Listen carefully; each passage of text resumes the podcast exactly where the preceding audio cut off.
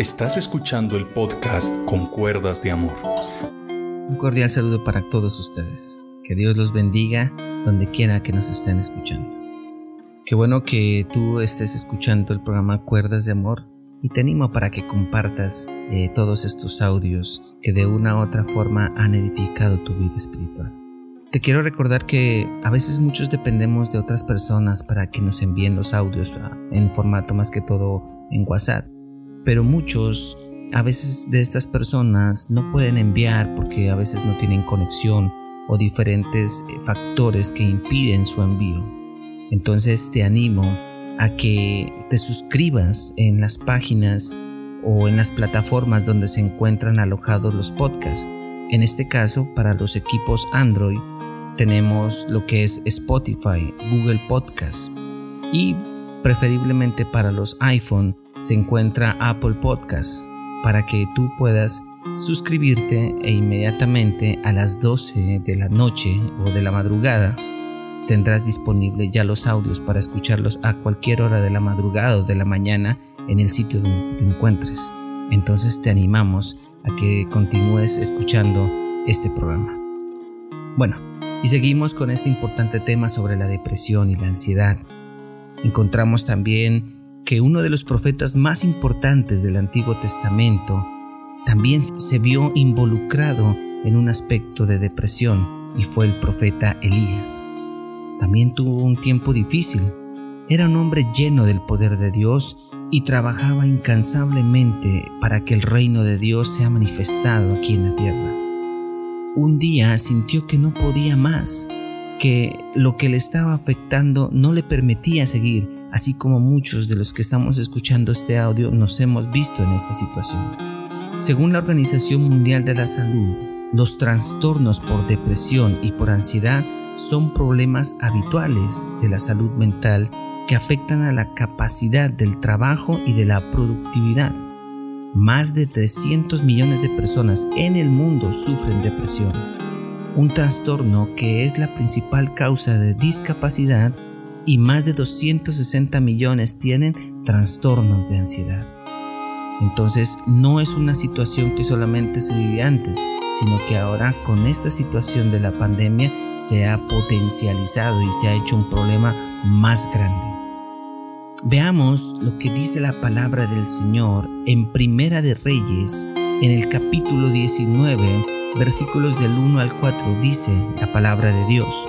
Cuando Acab llegó a su casa, le contó a Jezabel todo lo que Elías había hecho, incluso la manera en que había matado a todos los profetas de Baal.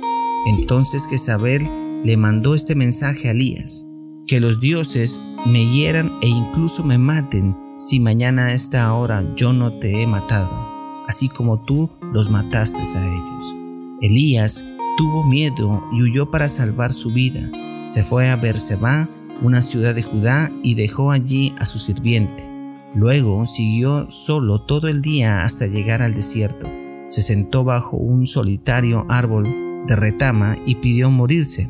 Basta ya, Señor, quítame la vida, porque no soy mejor que mis antepasados que ya murieron. Esta es la expresión que dice la palabra de Dios y que nos lleva a conocer la difícil situación en la que se encontraba Elías. Y mire que Elías, su significado, la palabra, significa Jehová es mi Dios. En su trayectoria, él sufrió muchos ataques de depresión y a veces dudó de su propia capacidad humana. Pero también podemos decir que en momentos de crisis demostró un valor personal asombroso. Elías vivió en uno de los brotes de milagros más grandes de la historia bíblica, porque si usted lee el libro de Reyes, se va a encontrar todos los milagros y el potencial que tenía Elías basados en la manifestación de Dios. La historia bíblica muestra cómo poco a poco los soberanos y los sacerdotes se fueron corrompiendo, dándole la espalda a Jehová. Es ahí cuando emerge un héroe verdadero de Israel como lo es Elías. Pero en medio de tantos milagros, y de acuerdo a lo que leímos, ¿dónde quedó la valentía que había demostrado frente a Acab, considerado como el rey más malvado de todos? Mire que Jezabel instaló como 950 sacerdotes de Baal en Israel y ordenó la matanza de cualquier profeta que se le opusiera. Acab, que era el rey, exasperaba a Jezabel, quien es la más dura que él. Ella tenía el temperamento más fuerte. Entonces Jezabel envía a Elías un recado amenazador de muerte, sellado con juramento, y le dio 24 horas de vida. Jezabel lo hizo así porque le temía por el pueblo, porque si no él hubiera ido a matar directamente. Ella, al amenazarlo de muerte, se lo quitaba de encima. Elías se va escapando por su vida a Judá, muy lejos de la jurisdicción de Acab. Pero bueno, si vemos esta historia, no podemos culpar a Elías precipitadamente, primero porque el entusiasmo del pueblo se fue disipando poco a poco. Los milagros que fueron extremadamente sobrenaturales se fueron disipando poco a poco y ya nadie le protegía en Israel y entonces se sintió solo y por ello cayó en una depresión profunda debido a toda esa gran situación que estaba viviendo. Al huir hizo mal, pues muestra la desconfianza en Dios. Salió al desierto a un día de camino, cansado, desfallecido y deprimido, se sentó debajo de un árbol, y como así fuera, como si hubiese sido otro Moisés, pidió en ese momento morirse en aquel sitio. ¿Cuántos de los que estamos escuchando este audio se sienten de esa forma? Muchos cansados de luchar por lo mismo y sin resultados, cansados de servir a alguien y esa persona no es correspondida o considerada, cansado de vivir al lado de una pareja que no te valora, o a veces cansados de mantener a unos hijos totalmente desconsiderados, o uno se siente desfallecer porque te diagnosticaron una enfermedad incurable o actualmente uno siente desfallecer porque de pronto le diagnosticaron de COVID. O que vemos eh, cómo se desfallece en medio de una situación tan compleja como la que estamos viviendo hoy en día. O desfallecemos cuando todo lo que emprendemos nos empieza a ir mal. Elías deseaba morirse mejor en el desierto en las manos de Dios que en las manos de su enemiga número uno. Pero Dios le sustentó. Dios no lo dejó avergonzado.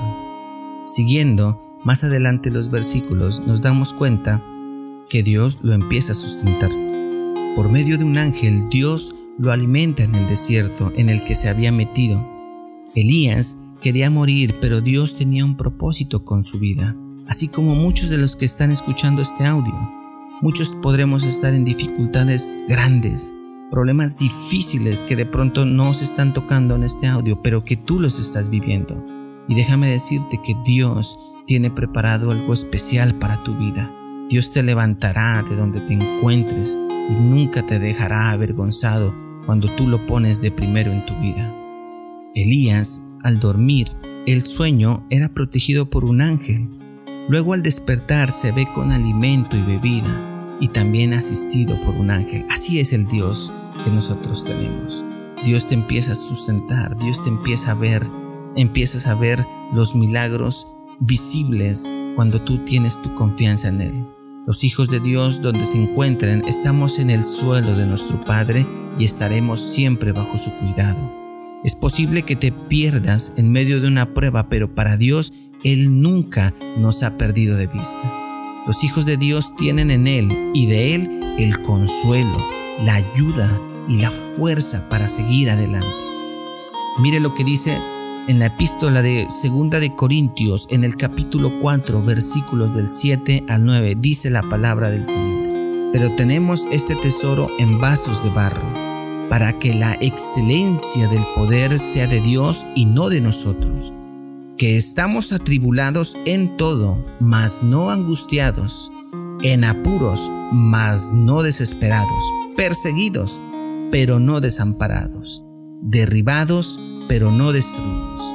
Y ese es el título de este mensaje, derribados, pero no destruidos, porque mi Dios, mi Dios es grande y es el mismo Dios tuyo cuando tú le tomas para seguir adelante en cada área de tu vida. Muchas de las cosas que se están viviendo es para que Él sea glorificado, para que Él sea exaltado, para que veas lo grande que es Dios, porque Él va delante de ti como poderoso gigante. Déjame decirte que todo lo que Dios está eh, desenvolviéndose en estas situaciones es para que Dios sea glorificado.